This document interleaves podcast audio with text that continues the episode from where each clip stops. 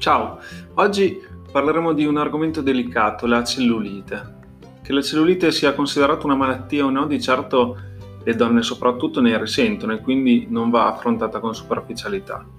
Tecnicamente è un processo di sclerosi cellulare causato principalmente da un'alterazione del microcircolo con un accumulo di liquidi nei tessuti sottocutanei. Ora, non entreremo certamente nel dettaglio, non è il caso di approfondire come si crea, quanti stadi ha e così via. Cerchiamo piuttosto di capire come può essere curata anche grazie al lavoro in palestra.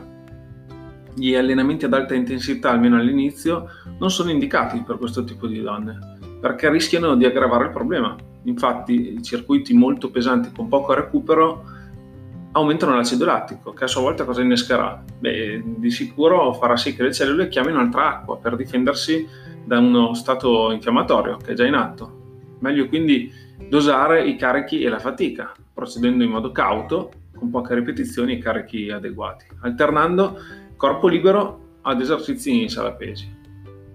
E come istruttori professionisti abbiamo gli strumenti per capire chi abbiamo davanti, una parte dei fattori che predispongono una persona al problema ce li faremo raccontare durante l'anamnesi, l'alimentazione squilibrata, fumo, alcol, sedentarietà. Altri li scopriremo grazie ad alcune analisi un po' più approfondite, come i fattori familiari ormonali, la circolazione sanguigna compromessa, il sistema linfatico pigro. La cosa più semplice da fare però è anche, come sempre, la più difficile e faticosa, ovvero mantenere uno stile di vita sano, con una dieta equilibrata, esercizio fisico regolare, controllo soprattutto dell'ansia e dello stress.